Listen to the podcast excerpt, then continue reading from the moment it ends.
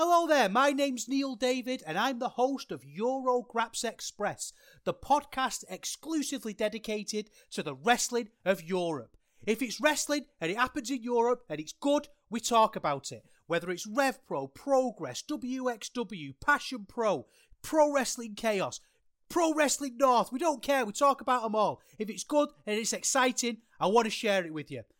We're on the Voices of Wrestling Podcasting Network. Check us out on the feed. Check us out on Twitter at EuroGrapsEXP. And join us for chat about European wrestling and a little bit of chat about cheese. Hopefully, see you there. This podcast is a member of the Voices of Wrestling Podcasting Network. Visit voicesofwrestling.com to hear the rest of our great podcasts, as well as show reviews, columns, opinions, and updates across the world of wrestling.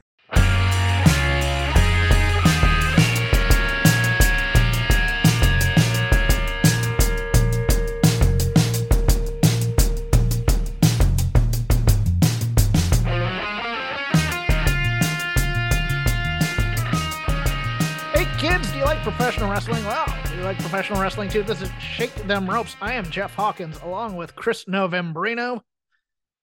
I Chris- like to rock. Where did that come from?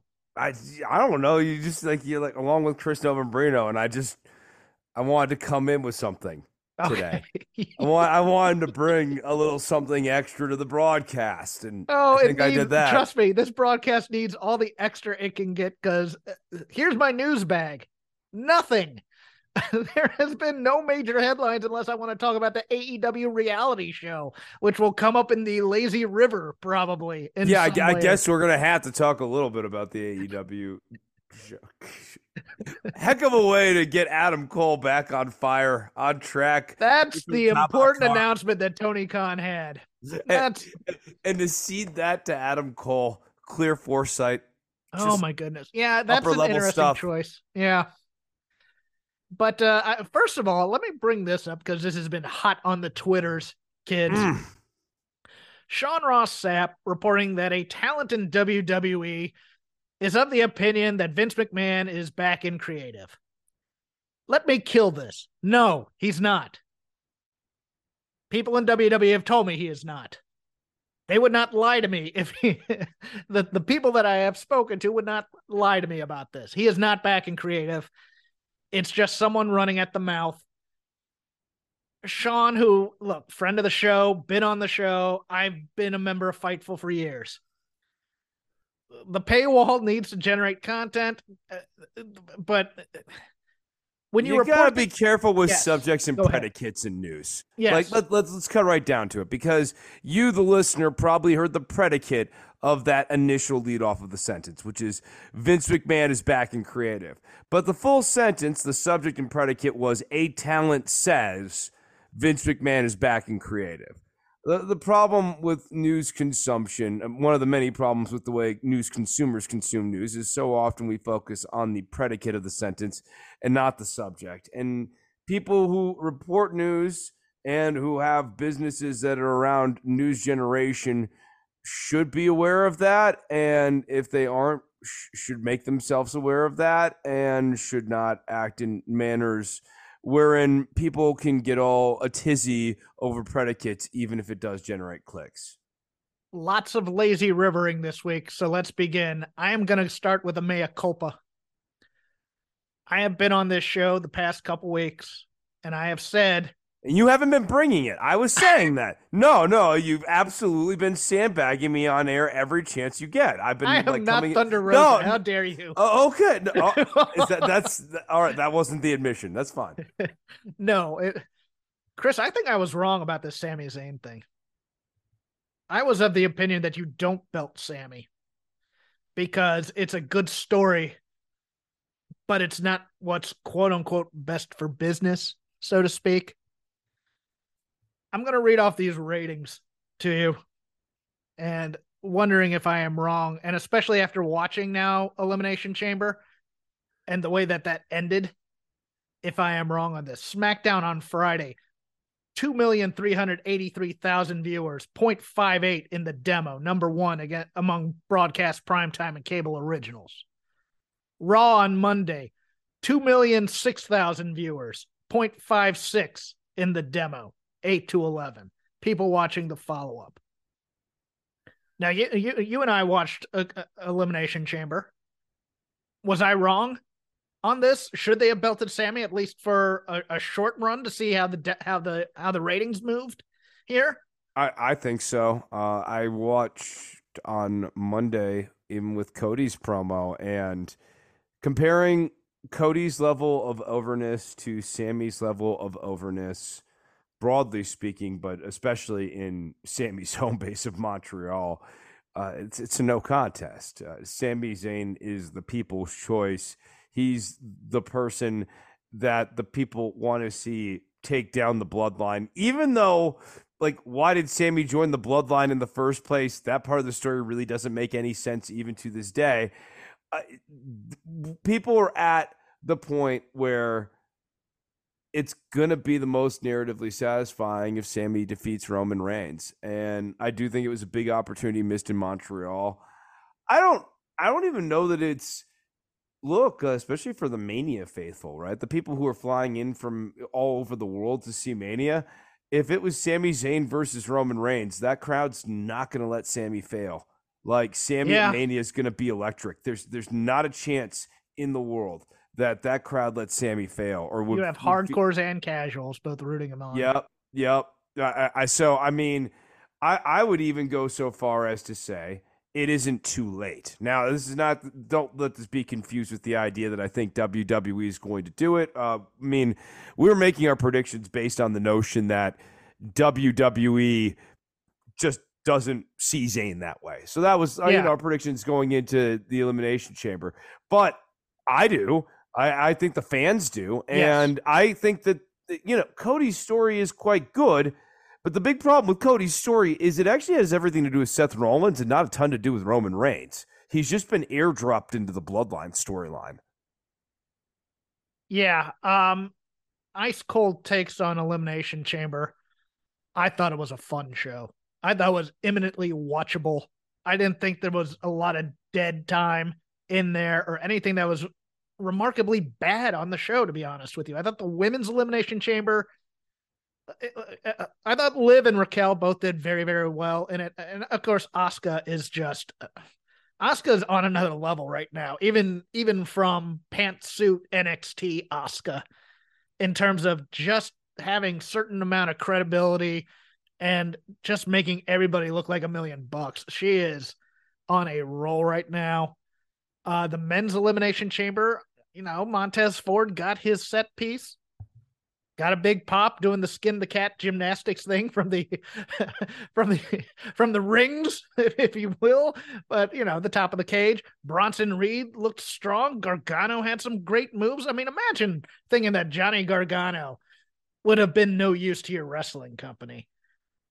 I i can't imagine that but I, I you know the men's even though it wasn't for high stakes it was very good and you know the the logan paul entry into there I, I I liked it. I thought, you know, it was clever. They haven't done that in a while where you're leaving the cage door open to get a guy out there and somebody runs in. They haven't done that in a while, if I recall correctly. But this all tends to blend in together, and someone will tell me I'm wrong. Uh, they got they got out of Brock and uh, Bobby in a way. Um, they actually followed more or less what I predicted on our prediction. Take show. your victory lap. No, I, I mean, look, I, I I thought that this was going to Mania, and so that this is the natural sort of conclusion to this. But this is also a good conclusion if the two guys don't really like working with one another. Yeah. I, I, know a lot of people were speculating that Vince is coming back because he put Brock with almost. Let me put it this way Brock Lesnar is not doing anything that Brock Lesnar does not want himself to be doing. And I will leave it at that. Uh, and I think there's enough there. I think we left enough there. I think we did. And and then um, and and then the main event, and uh, it was a very very good match. This crowd was hot as hell. The thing that was missing for me was that one really big Sami spot, like like the, if they had brought back the Brainbuster, the top rope Brainbuster that he used to do on Roman, and he gets that two point nine nine count that's the only thing was it, was it was missing that one moment towards the end where I mean, besides the visual pin, where once action gets back underway, where you think Sami's going to take it, and then Roman hits a spear one, two, three. Because the ending fell a little flat to me. But other than that, it's an interesting choice that they decided to make. Uh, with Sami spearing Jay accidentally. Because I think what's going to happen now is Jay's going to come back and say, Well, why'd you pick Kevin over me? And he's going to reinstill himself with the bloodline. And we're going to go to, we're going to where we're going. Everybody knows where we're going. It was just, we just wanted to see how we would get there. And I think that's how they get Jay back into the bloodline, personally. I, and to me, the much more interesting way of looking at that little beat is that Roman Reigns would not sacrifice himself for Jay. He left. He, he basically fed Jay to Sami. Yeah, I I had an idea late um after we taped last week. Based on an idea somebody threw to me, well, what if Kevin Owens gets Sami disqualified? And I thought, you know, to me, another narratively satisfying conclusion to this entire thing would be Jay and Sami as the tag champs free of the people who have been turning on them and abusing them throughout their runs in WWE.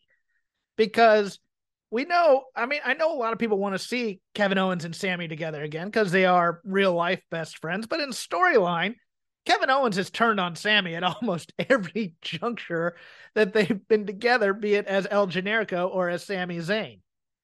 So if it came to a point where, okay, KO gets disqual- gets Sami disqualified. We eventually get to the tag title match, but both teams are bickering in a way. And Adam Pearce just decides, okay, whoever gets the pinfall gets to control the tag team titles. And then in some way, Sami and Jay end up the tag team champions. I think that would have been a narratively satisfying conclusion as well. Yeah, no, I think it makes more sense at this point that Sami and Jay end up as the tag team here because – I'm with you. Owens, his character, you know, we, we, used the big fancy V word last week, verisimilitude. His character clearly is abreast in his own history. Like, just see that one promo he had with Elias where he was like explaining all the reasons why he would never want to tag team with him because of all these interactions with Ezekiel. Um, Kevin Owens is going to be mad at Zayn for a long time because – this is like part of, I guess, the problem of not having a good reason for joining the bloodline. There was no good reason for Sami Zayn to do any of the horrible things that he did to Kevin Owens this time around. It was to, for no clear purpose. At the, at this point, we don't even know why he really wanted to join the bloodline, other than to just be like some weird obsequious kiss ass. Like it wasn't clear that he was gunning for the title. It wasn't like it, there was no clear end game. I think the story was actually I have nothing else to do. right. Right. And so this makes it very hard for Sami to really, you know, have, you know, a, a way of making up to Kevin Owens doing all these horrible things to him for no other reason than I had nothing better to do. Yeah, I, I thought the uh, the what it's just it's funny to me. It's like, why did you do all these horrible things to your best friend? Uh, don't know. I was I was bored. I was bored. crime. I had nothing. Fun. I had nothing else to do. I it, it, crime seemed cool. My my gimmick and storyline with Johnny Knoxville had run its course. Was... I, I mean, for all of the good things about the bloodline as a storyline. Like that will forever be like a, a like when we're we're fully assessing it, clearly a beat of stupid that has been woven oh, into this eh, whole they're, thing. They're, look, let's let's not deny the other stupid in this storyline. Where I mean, as Joe Lanza pounding the podium, saying they haven't done anything on this story for two years. They haven't done it. He's right. They didn't do a lot in this story for two years because they were for like a year and a half because you know, it was just trying to build up. No, Roman's... that but that's the thing. The thing with that though is that's what makes this whole revival of what was basically a zombie storyline so impressive. Yeah. This went from being a walking corpse of a storyline that was just doing the same thing over and over again, like a John Cena angle, um, and it went from that to being this thing that was like funny and entertaining and suddenly had good characterization even like that that to me is like the part that makes it good. Um the problem is like that all started with Sami Zayn and and that that I think the stronger you know point of criticism is criticize the storyline once Sami Zayn gets introduced by all means. And then certainly yeah like they didn't do anything with it for 2 years. It's true. I Yeah. mean the whole idea was getting Roman Reigns to a thousand days. They weren't all going to be humdingers. I, sorry, my, my mind wandered back to Elimination Chamber to that spot in the men's match where Rollins and, and Gargano are on top of the pod, sitting there relaxing, and all of a sudden Rollins just chops the crap out of Gargano. Mm. Oh, they, I need more things like that, I think, occasionally in wrestling. Um, any other news or any other notes you had for Elimination Chamber? Because I kind of just went through the entire rundown, but I didn't uh, get your takes on anything. Yeah, no, um, I mean, the, the big thing, obviously, to me was was the actual match between Roman and Sami. Uh, that opening, those opening moments were just electric, dude. Oh, Just the- Michael Cole was on fire in It those was just, opening. it was just so electric for like a good six or seven minutes there. It, it was just, it was great. Uh, it it had it. I had goosebumps watching it. Uh, Mhm. I mean, it, it it was the thing that I need for my wrestling to feel have that big fight feel. I don't think I've had that feeling since Money in the Bank 2011. The Punk Cena one in Chicago.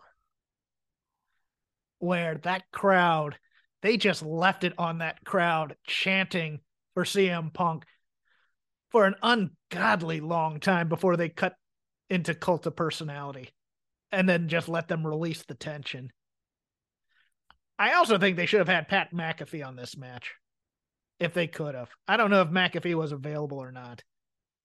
But Cole's preamble was fantastic, and then he kind of let it linger there before he got into calling the action. I thought that was strong.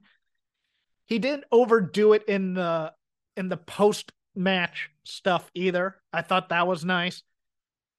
Graves took a little bit out of it to me. Um, I would have much rather seen McAfee's genuine excitement than I think Corey Graves here a bit, but I'm not going to slag Corey Graves' performance in any way. It was fine playing heel color commentator, but yeah. Um, but overall, yeah, that was a that was a fun watch. I thought, especially that match. Yeah, yeah. That that'll be a fun match to revisit too. Um, just it it is unfortunate that they didn't pull the trigger. Um, because I think if they had done that, you haven't you have a moment on the road to WrestleMania, which then allows this WrestleMania season to have potentially two really big moments in it instead of just one. Sami Zayn winning the world title at Elimination Chamber would have been like, yeah, Sami Zayn winning the world title at Elimination Chamber in Montreal. Like that does actually feel like a historical moment that they should have made. Yeah, and then uh to go on later that night, I I watched uh the Sasha Banks Kairi uh title match from San Jose. And that was a great piece of business too. Sasha Sasha and Kairi both made that place look small. The thing look, Sasha is Sasha and she is great and she's always going to have that kind of aura when she's wrestling. Kairi, they never really they never really uh tapped in to what makes her a great baby face to be honest with you because they were so concerned with character stuff and and repetition and things like that that they really never got her aura. But man this match, if you haven't seen it i i, I highly recommend seeking it out even if you're not a fan of the rest of the card. Find this match especially because those two tore the house down. I won't say it's match of the year necessarily, but it but it'll be up there uh for me at least. Uh did you get a chance to see this at all or no? I did not. Okay. Uh your turn on the lazy river, sir. So let's let's go to Dynamite. Let's talk about Dynamite now, shall we? Yes. Ah, boy, there are. I- I'll start. I'll start with an easy one here. Uh, Max Caster's rap this week was really good. Like it, it was a really, like really, really, really at the perfect level.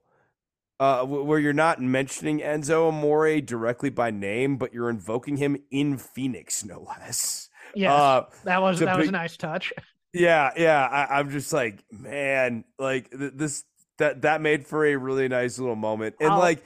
I wa- it makes me less worried that the acclaimed aren't over. Like I think the people writing like the uh the eulogy for the acclaimed are maybe writing that preemptively. Well, think they're to, to annotate a little bit more, he had a Robert Sarver comment in there, the former, now former uh, owner of the Phoenix Suns.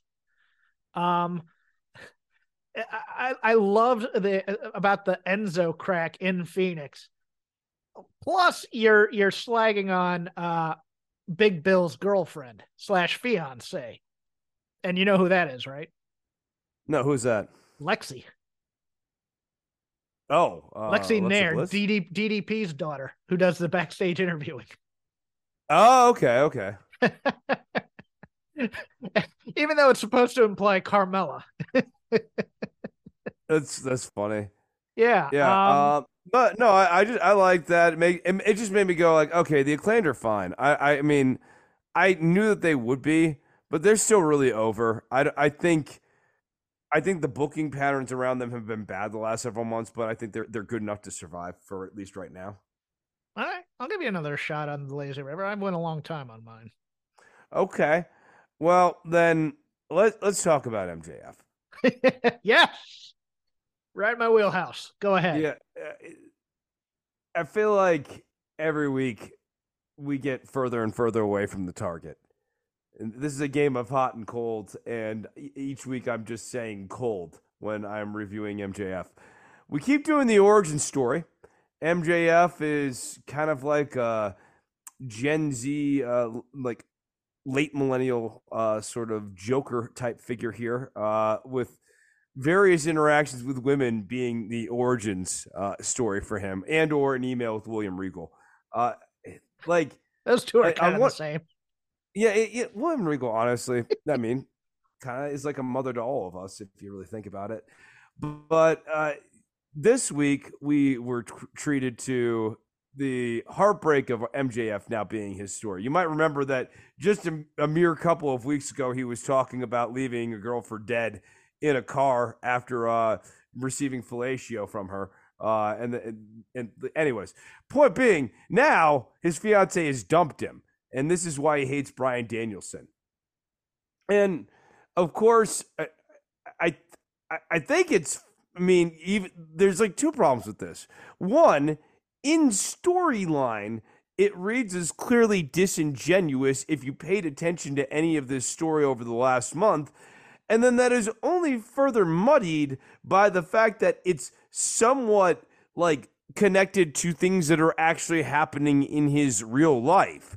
But you know, okay, there just because there's reporting that says, ah, you know, MJF's going through a breakup right now, that actually doesn't necessarily mean it needs to be part of your Is, storyline. is there reporting of that?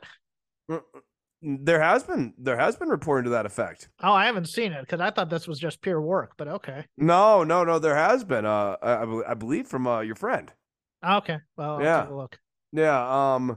But uh, I mean, just just because there's been reporting on it, uh, doesn't mean that uh that makes this suddenly a good storyline, because, like, at the end of the day, what is motivating MJF right now?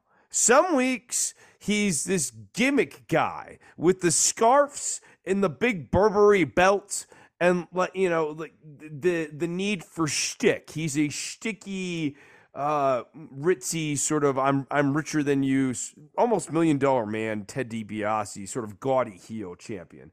Other weeks, he wants you to know that he's the sickest guy that you've ever known. Ah, he's sick. He, you know, he do he do the worst stuff. He because he's a total scumbag. Uh, that's, that's his own rhetoric. So some weeks he's a ruthless scumbag, and then this week he's this sad guy who'll like never have a family, um, which rings hollow. And even Danielson should see through this. Like the problem with Danielson being like, "Don't you say those things about my daughter." And he said it with the same degree of passion to me. So there's actually two problems. The first problem is that you're not supposed to deliver that line like that. It's kind of like, Jeff, I just got the news today. It turns out my mom's totally got cancer. Hey, like man, that's actually get your that's not hands the- off her. yeah. Hey, you're not supposed to be doing that. like back to the Yeah. like Back to the Future, like Yeah. Crispin Glover. hey man, you get your damn hands off her. Yeah, like so the beyond the line delivery, which which was quite bad. Daniel Bryan Danielson is doing a cover band of Daniel Bryan right now, and it's pretty sad to see, dude. Like it, it is, it, it's he he is shades of his former self. And Before you move on, I want to cover this. I'm not done. I know I'm you're not not, done. done. I know you're not done, but I want to take a bit of a break here to, to comment on what you said because I think it's a very good point. Is that not only is in he, he's not an egotistical prick to quote Tony Schiavone anymore. He's a sociopathic, egotistical prick where every origins. I mean, everything is about you know. Oh, I was I was a victim of anti-Semitism in high school and I almost killed myself. I didn't I didn't get great uh great reviews from William Regal and I almost killed myself. This girl dumped me and I almost killed myself.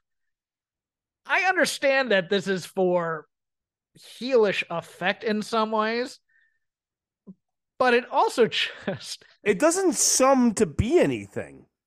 it- The, the, the problem is the all boy these who very- cried wolf. all these scenes don't sum together to be anything, right? I I I don't I don't believe the characterization of this guy. It's not that I don't believe him. I at the end of the day don't know what this makes him.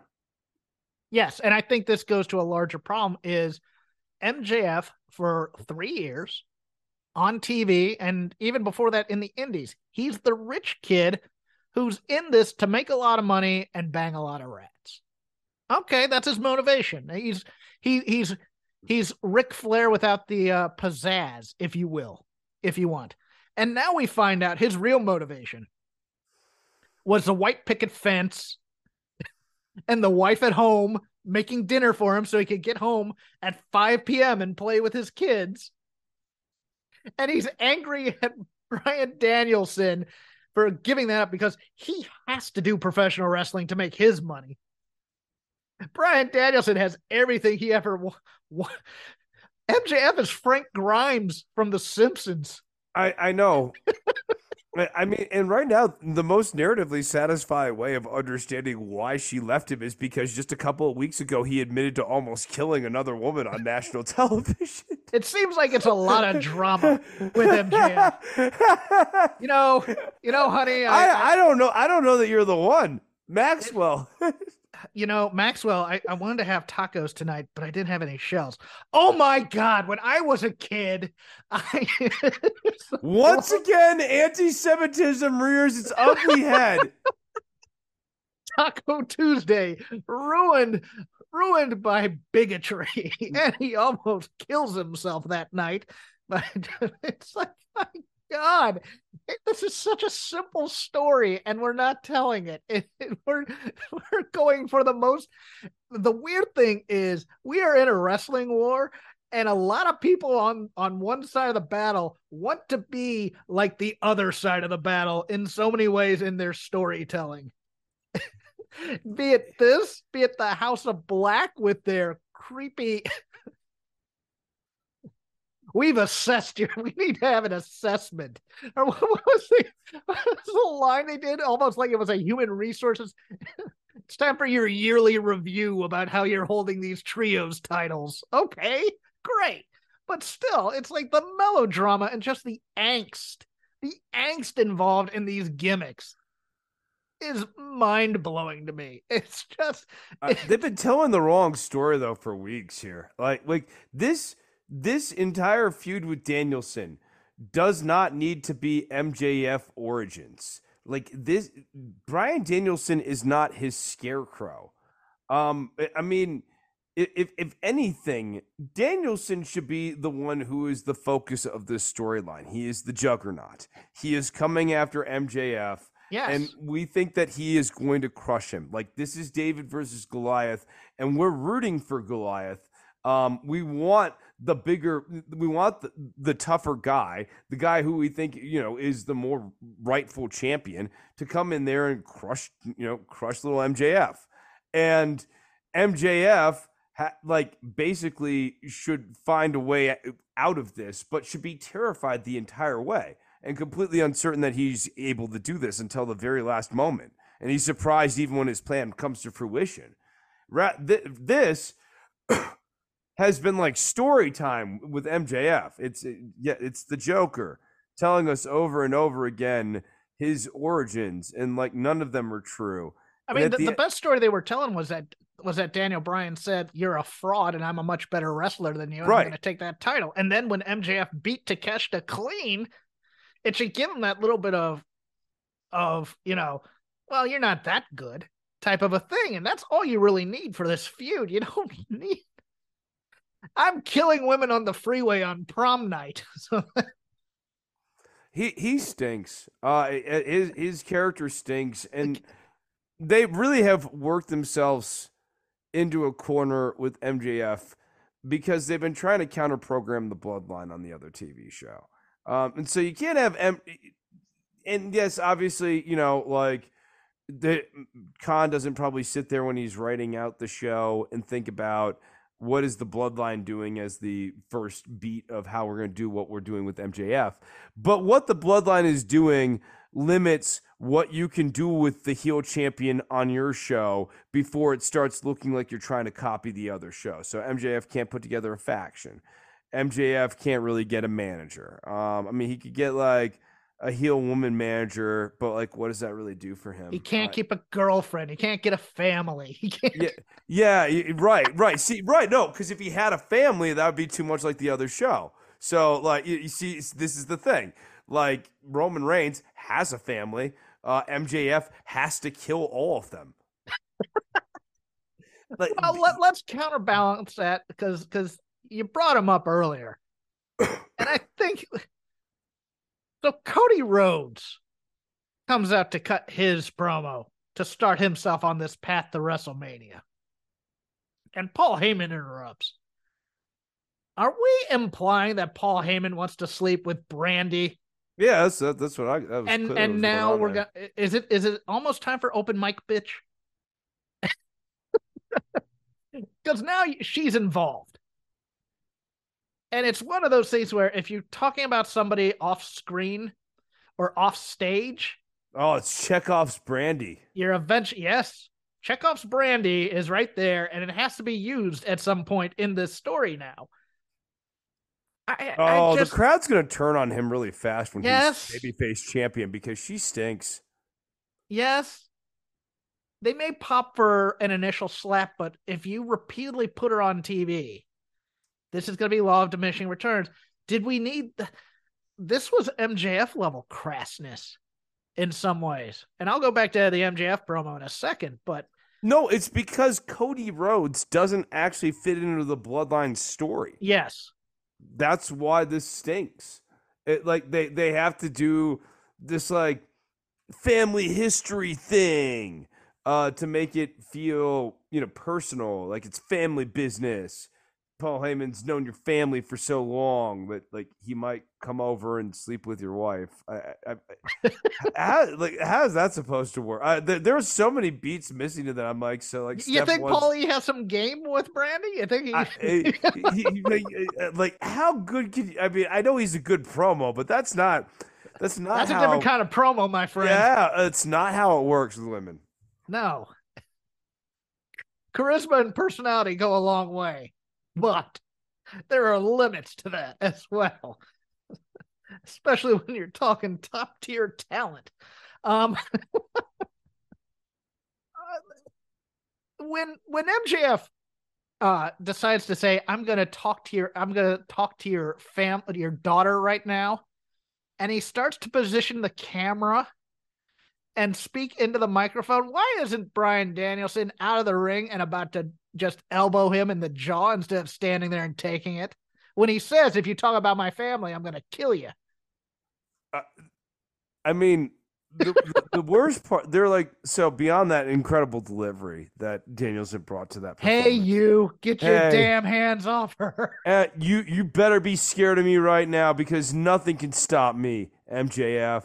I'm coming for that title, and if you say any, if you even say a w- word about my two children, I will be very mad at you. No, beyond that incredible delivery that Danielson brought to it, uh, it made him look like the stupid baby face because MJF's story one of the two stories he told, either the one where he killed the woman or this one, is not true. And the fact that he told both means that you shouldn't take the one that's true even all that seriously in its own way. I'm gonna go Like- back to. Oh, go ahead. Yeah, no, no, what are you gonna say? I was gonna say I'm gonna go back to things that suck in a moment because I want to actually get some positivity on the show a little bit. Emi Sakura is just great.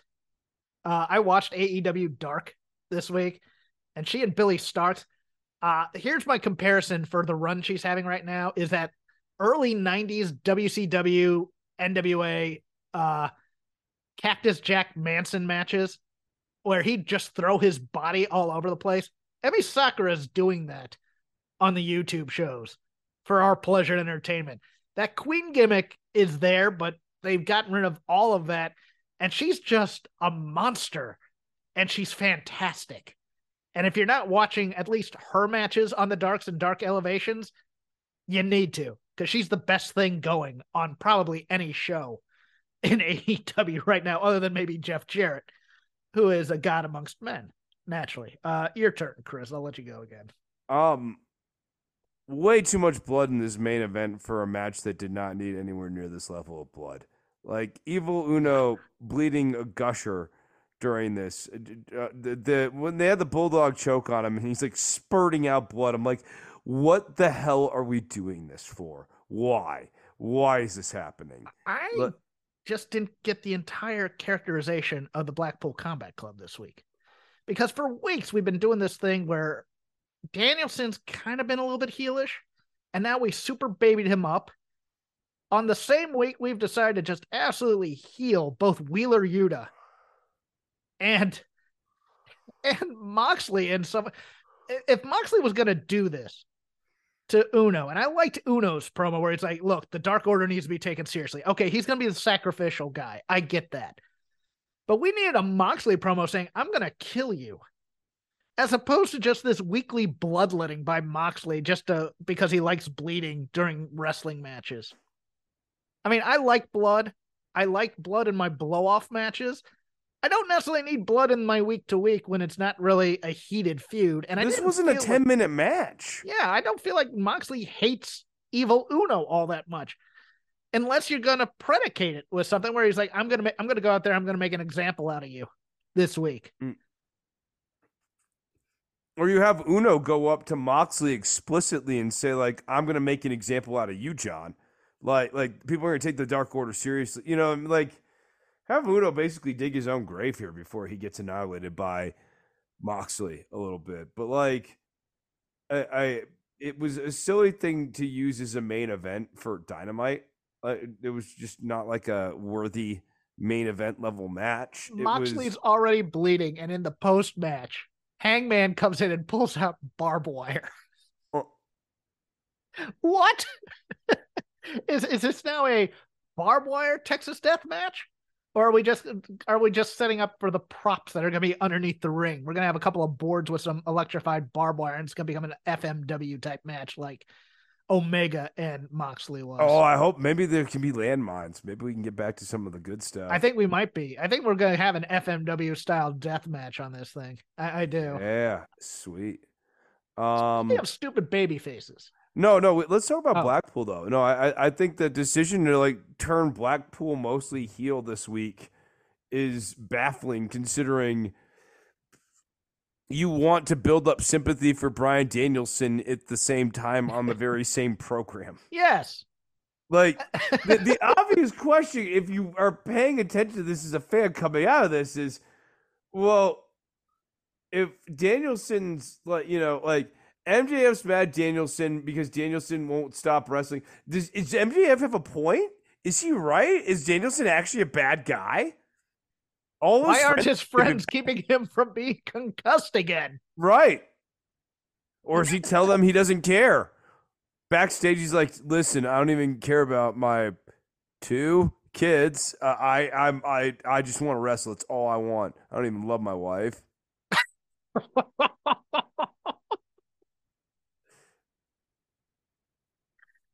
now you got to do a poor Yuta line reading too to go along with it. Hey, that's not very nice. I don't need to listen to anything that you have to say any anymore, Orange Cassidy. He got he kind of reminds me a little bit of like Rick from Rick and Morty. If you like drop the voice a little bit, like if like Rick was now like in his twenties, uh, like slightly more confident but still able to be pushed over. With Although I will say, heel Yuta is far more interesting to me than babyface Yuta in any way. Absolutely, He's Brad Armstrong. He's Brad Armstrong to a T he's much more interesting as a heel than he is as a babyface. Um, much more interesting interaction between him and like the best part to me the Orange Cassidy you thing was the promo before the match. Um, at the end of the match, having Castagnoli come out there and be like, "You to know," like still made him seem a little bit like like the twerpy boy who's like being trained to be bad rather than being actually bad. But like still I, I actually really enjoyed the Orange Cassidy Yuta match. I I like to put over something. The wrestling the wrestling on the show is pretty good. Like, yeah, like, the wrestling was great. I mean, yeah, but like good wrestling alone, paradoxically, good wrestling alone does not a good wrestling show make. Right. Um, like Ricky Starks and Jericho, like that segment stunk. Still, that was is, that was totally bad at, at character acting. He is not good at character work. No, and this was a rock segment for him. And he couldn't carry that. Jericho is driving this thing completely, which doesn't make doesn't help Starks at all, which is baffling to me. And I think I know the ending to this. The There's a new member to the Jericho Appreciation Society. And his name is Action Andretti. Mm, of course. but all uh, it was just all leading up to the pen thing. And it's like it's it's so odd that most of this Jericho character work is throwbacks. It, it's member berries for his WWE runs. and I don't think it helps AEW all that much. It just helps Jericho feel like he's a big guy because he was in WWE. And, and just the pen from the list. I mean, I, I, get that, but uh, let's talk about another stupid babyface. Because the first half of this thing with Jungle Boy and Christian, I adored. If Jungle Boy had just come out and speared Christian, done the wipe the feet thing and walked away, I'm in. I'm into this, you know, decades long feud, it feels like, between these two parties that never gets resolved. It's like the bloodline. But then he comes back with the chairs and he turns into Bayley versus Alexa Bliss. And he forgets how to hit somebody with a chair because he has that moment of conscience and he gets hit in the jimmy. And you're just like, you are an you're a damn idiot. Get out of here. I don't I don't care anymore. No, I I I hate I hate this. This is really to me like it's a it's what of all the circular bookings in AEW, the Christian Jungle Boy one has been one of the longest that has gone nowhere since the turn. Well, that's like, the thing we missed an elimination chamber. Just to go off track here, we forgot about that entire edge, the mixed tag where Beth and Rhea just decided to have an all Japan women's match from the early '90s. That was awesome, but no, that, no, that was Beth but that's quite talented in the ring still. Uh, yeah, like that was a slobber knocker between dude, that, that, was really no, that was really impressive. Like the, no, dudes, I, I the dudes just need to take a moment, just just step back and go. Our our our uh, our, our the, the women in this match are far outshining us right now, and yeah. one of them's been retired for almost a decade. Yeah, uh, no, it it it, it was an impressive re uh refamiliarization with Beth Phoenix as a talent in like yeah and, and you can just tell that Rhea's thrilled to death to be working with Beth. Um, and Beth looks Beth looked great, dude. Like, yeah, I, I, I was, yes, very impressed by her. Um, But continue on your Christian. Sorry to. this Christian thing, since the turn, like we never really under why It why does why does he manipulate Luchasaurus? I know, Yeah. like it, it, there are so many of these stories in wrestling right now that and the bloodline was was one of them right alongside with all these other ones in AEW that was just seemingly stuck in amber uh, forever. Uh, what was that one in NXT UK that was actually frozen in amber for a while? Oh, was that uh was that uh men or women? Because I'm I'm was- thinking was- Isla Dawn. No, it was a male feud. It was uh, Oliver Carter, or it was uh, the oh, other one. Oh yeah, it was. Uh, no, it was uh Whoop guy, Whoop guy, and uh, bootleg Kofi. Uh, th- that tag. No, no, no, no, no. oh, it wasn't. Kenny it was Amir Kenny Jordan. Peters, Amir Jordan, and Kenny Peters. Amir Jordan and Kenny. Yeah. Uh, Yeah. Kenny Williams. Kenny, Kenny Williams. Williams. Kenny Williams. Yeah, Yes. where where the, the breakup lasted three years. Literally, literally left, the, years. left the company for a year and a half. Yeah. and the reason why we harp on this is is because uh, in my viewing, I'm watching a lot of Freebirds. The simple story of the one night on Christmas, where it starts with Buddy Roberts can't make it, so they have Mike Von Erich team with Gordy and Mike to win the six man titles. Mike immediately relinquishes his third so that Buddy can have it because you call each other brothers. And if I know my brother were in that situation, you'd look out for them. Later that night, Kerry Von Erich versus Ric Flair in the cage. Terry Gordy manning the cage, Michael Hayes, special referee.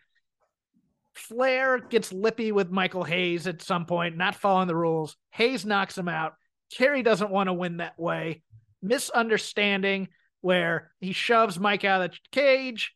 Terry slams the door on Kerry's head. Automatic heel turn. Nuclear heat. Simple storytelling in one night.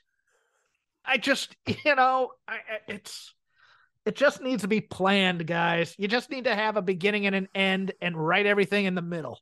But you don't. You, you you have your end point, you have your beginning point, and you let people just wing it, I guess, or something. I, I it's it's frustrating to me, Chris. It really is at some points. Like I'll, I'll give you another thing on my lazy river list here. This this Becky Bayley thing sucks, and I love both performers, and it's breaking my damn heart. They're doing these stupid comedy with the door. Trish Stratus is back there not being used because of because Dakota's not ready to go yet, so you can't really do the three on three thing just yet. Becky and and Lita were feuding a year ago.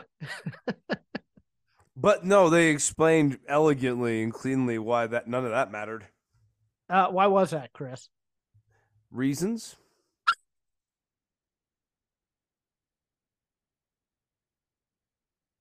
Yeah, I'm just like, yeah, this we need a program for Mania. Let's do this. Do we need to make it make sense? No. I'm just ah. Uh what else do you have on your list here, Chris? Let me hear something from you. Booker T almost completely made up for his presence on commentary this week when Vic Riley asked him how he felt when Queen Sharmell was kidnapped by the boogeyman, and Booker T like goes like, "What are you doing asking me a question like that?"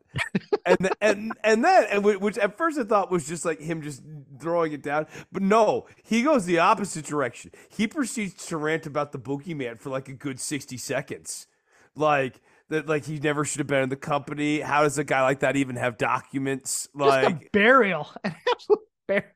Because I believe he was on the uh was Booker on the tough enough season where the boogeyman lied about his age? I'm not sure about that.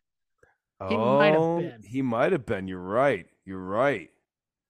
But yeah, that NXT sometimes gives some glimpses into Booker T's soul. And I just Yeah, that no, that that that was uh that was fascinating. Um I mean also you mentioned the fabulous Freebirds and I'm glad you did that. It's a nice segue into my next point here Jinder Mahal with Indus Sher is really like the modern day fabulous Freebirds, wouldn't Don't you you dare!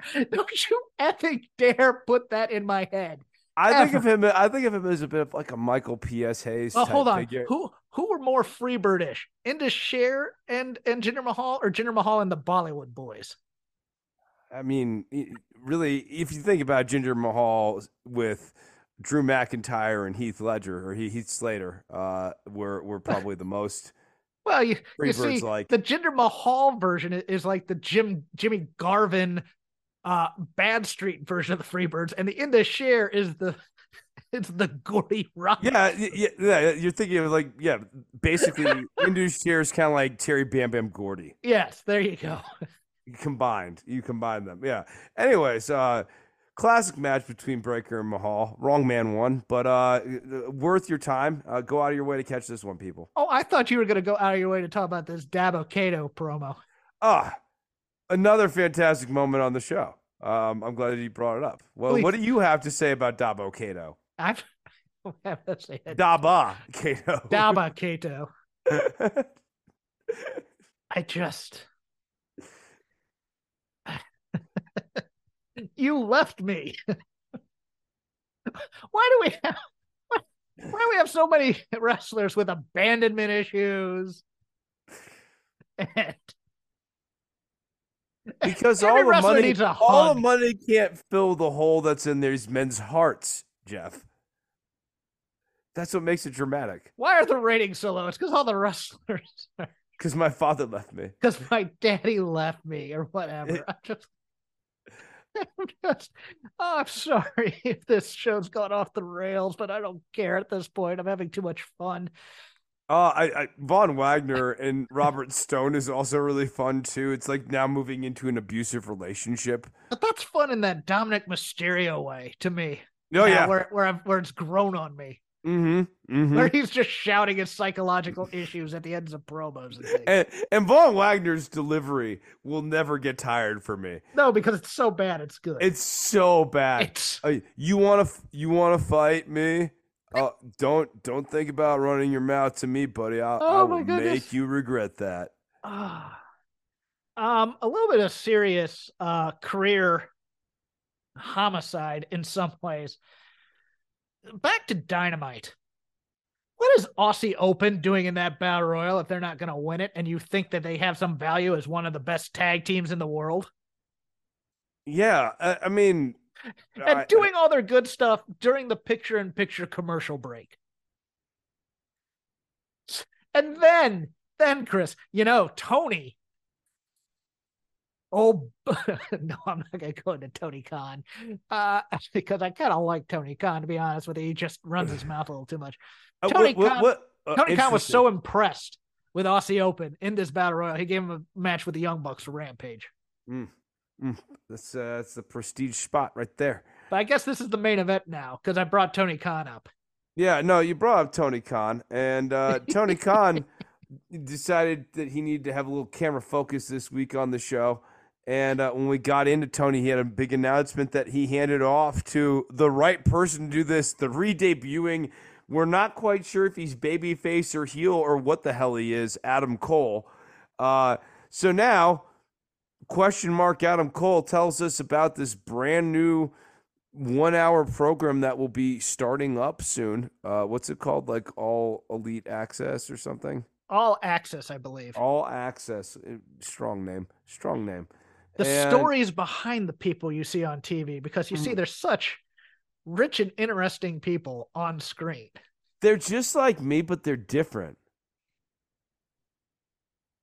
Now that all- said, let, let me Yeah. let me give the positives of this because I look if this helps enrich the product in any ways, It won't. I, I- okay. I, I I'm trying, trying to play devil's advocate, Chris. No, I know, but like like Rampage doesn't help the product. No, no, no. And the thing is, if if this is real reality, cool. If this is Roads to the Top Part Two, or Total Bellas, or Total Divas, or it's or Chrisley knows best, or Hey, no, led no, you- keep Chrisley out, out your damn Oh, that is the worst show. I will, I will. I will, I will The only person the who should not be in prison from that show is the old lady, who whose lines are so stupid I find them funny.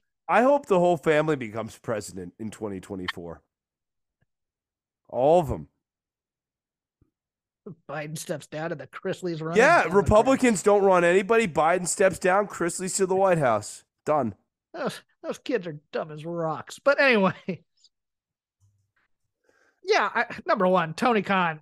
As soon as he sees the red light, the fear of God comes in his face. Like I'm on television and the nation is watching me, and I got I got to hurry up and get this line out and get off camera real quick.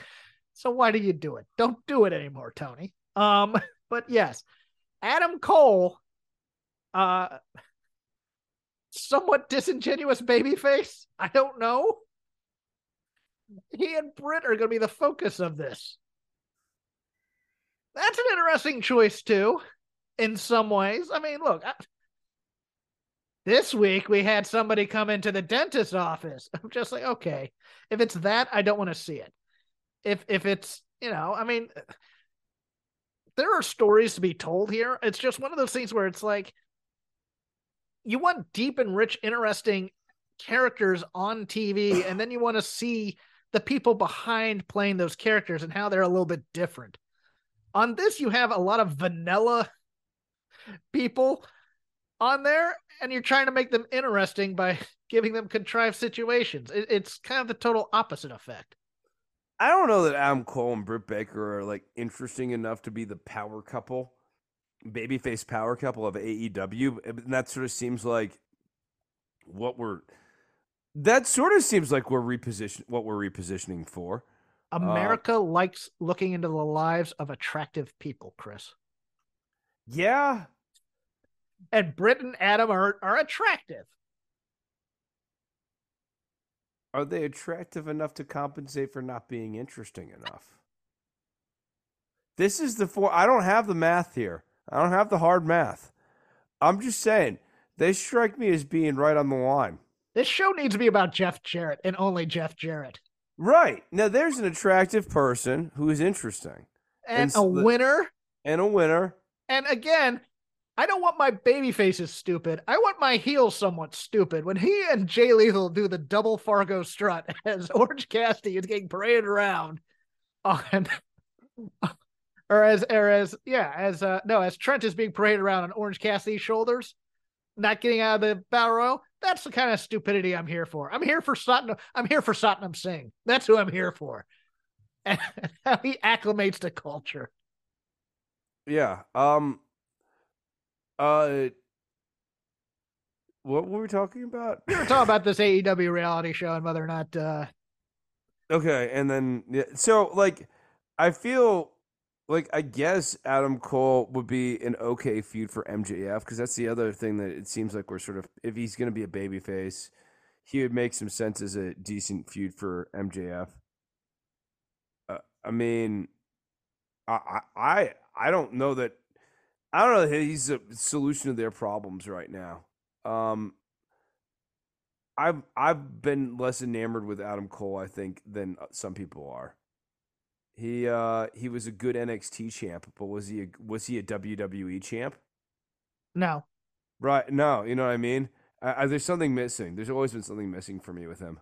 Uh, I mean, I, I think for me, I, I think he's a very good wrestler. It's just if you've seen the Adam Cole match, you've seen the Adam Cole match. And and that to me makes it kind of like okay you know here you know here's the failed and if you've heard the adam cole promo you've heard the adam cole promo. Yes it's story time baby with adam cole. You're not the best i'm the best. Yeah and he doesn't really yeah i i, I get that. I, yeah i'm I, I also just don't know that more product is the cure to aew's ills because we're going to have this Ring of Honor show. We have two darks that people don't even watch all that much. A Rampage that is flailing a little bit. I'll, I'll look. I'll give the devil its due. It was on an earlier time on Friday, so the low rating was the low rating, but it, it's not like any of these other auxiliary things have caught fire for them. The, the Wednesday show is still very solid. Okay, I don't mean to say the ship be sinking on them which is what a lot of people took our comments last week as when we were talking about the wrestling war. But they're they're they're coming out with a lot of different flavor. Uh, to use the Coke analogy with WWE, they're coming they're they're they're Dr Pepper with a lot of different flavors right now. But it's not helping Dr Pepper sales. No, those flavors are bad. I had the berries and I had the strawberries and cream, zero sugar. Yeah. Uh I hated the first can, but by the twelfth can, I liked it. Interesting. Uh, Yeah, yeah, no, because I, I, I- me. I tried the strawberries and cream. I was like, this is this is toxic and and ought, ought to be banned in several states. I'm pretty sure it tore the enamel enamel off my teeth. Uh, do you have anything else in in your list? Um, so it looks like Fallon Henley has like the devil inside of her, and she's gonna, or not Fallon Henley. Um, Tatum Paxley has the devil inside of her, and she's the one who attacked uh old uh what's her face Nikkita, Lyons. Yeah, but you know, I'm starting to think that that's gonna be a red herring. That she, it's it's not actually gonna be her. I howled at Tiffany Epiphany.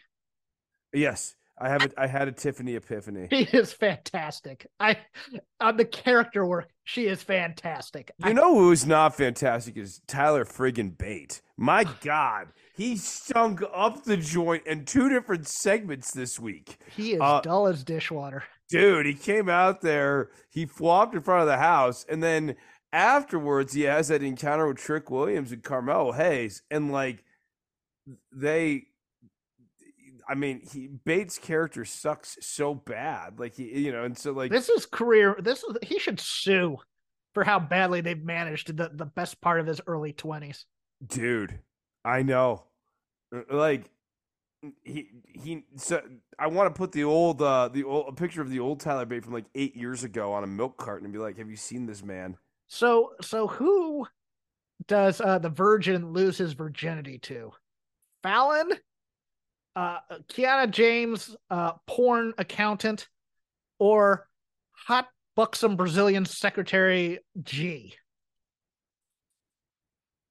ooh ooh it's gonna be g and that's gonna upset it like it's gonna that's what's gonna That's the strongest Kiana. of the three choices, in my opinion. well that's that's what's gonna upset kiana yes. Like that would be the that would be the thing that like that would be the thing that would break up the tag team The secretary? Okay. I mean, none of this has made any sense anyway. So No. like, yeah, yeah, like, no, I, it's it's very it's it's bad. Um, I can't believe they made somebody's virginity a storyline. I mean, Rey Mysterio went blood a couple of years ago.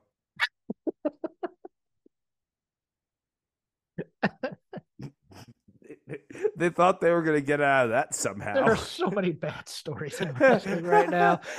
That makes the good one look like a world beater. That's the thing. right. No, the bloodline looks good. This is the real point about the bloodline. The bloodline looks good because you have been eating crap for so long that like you, you know you've been living at the old country buffet. So like I'm taking you to an Outback Steakhouse and it seems like you're going to a five-star Michelin rated restaurant. like That that's said- the bloodline.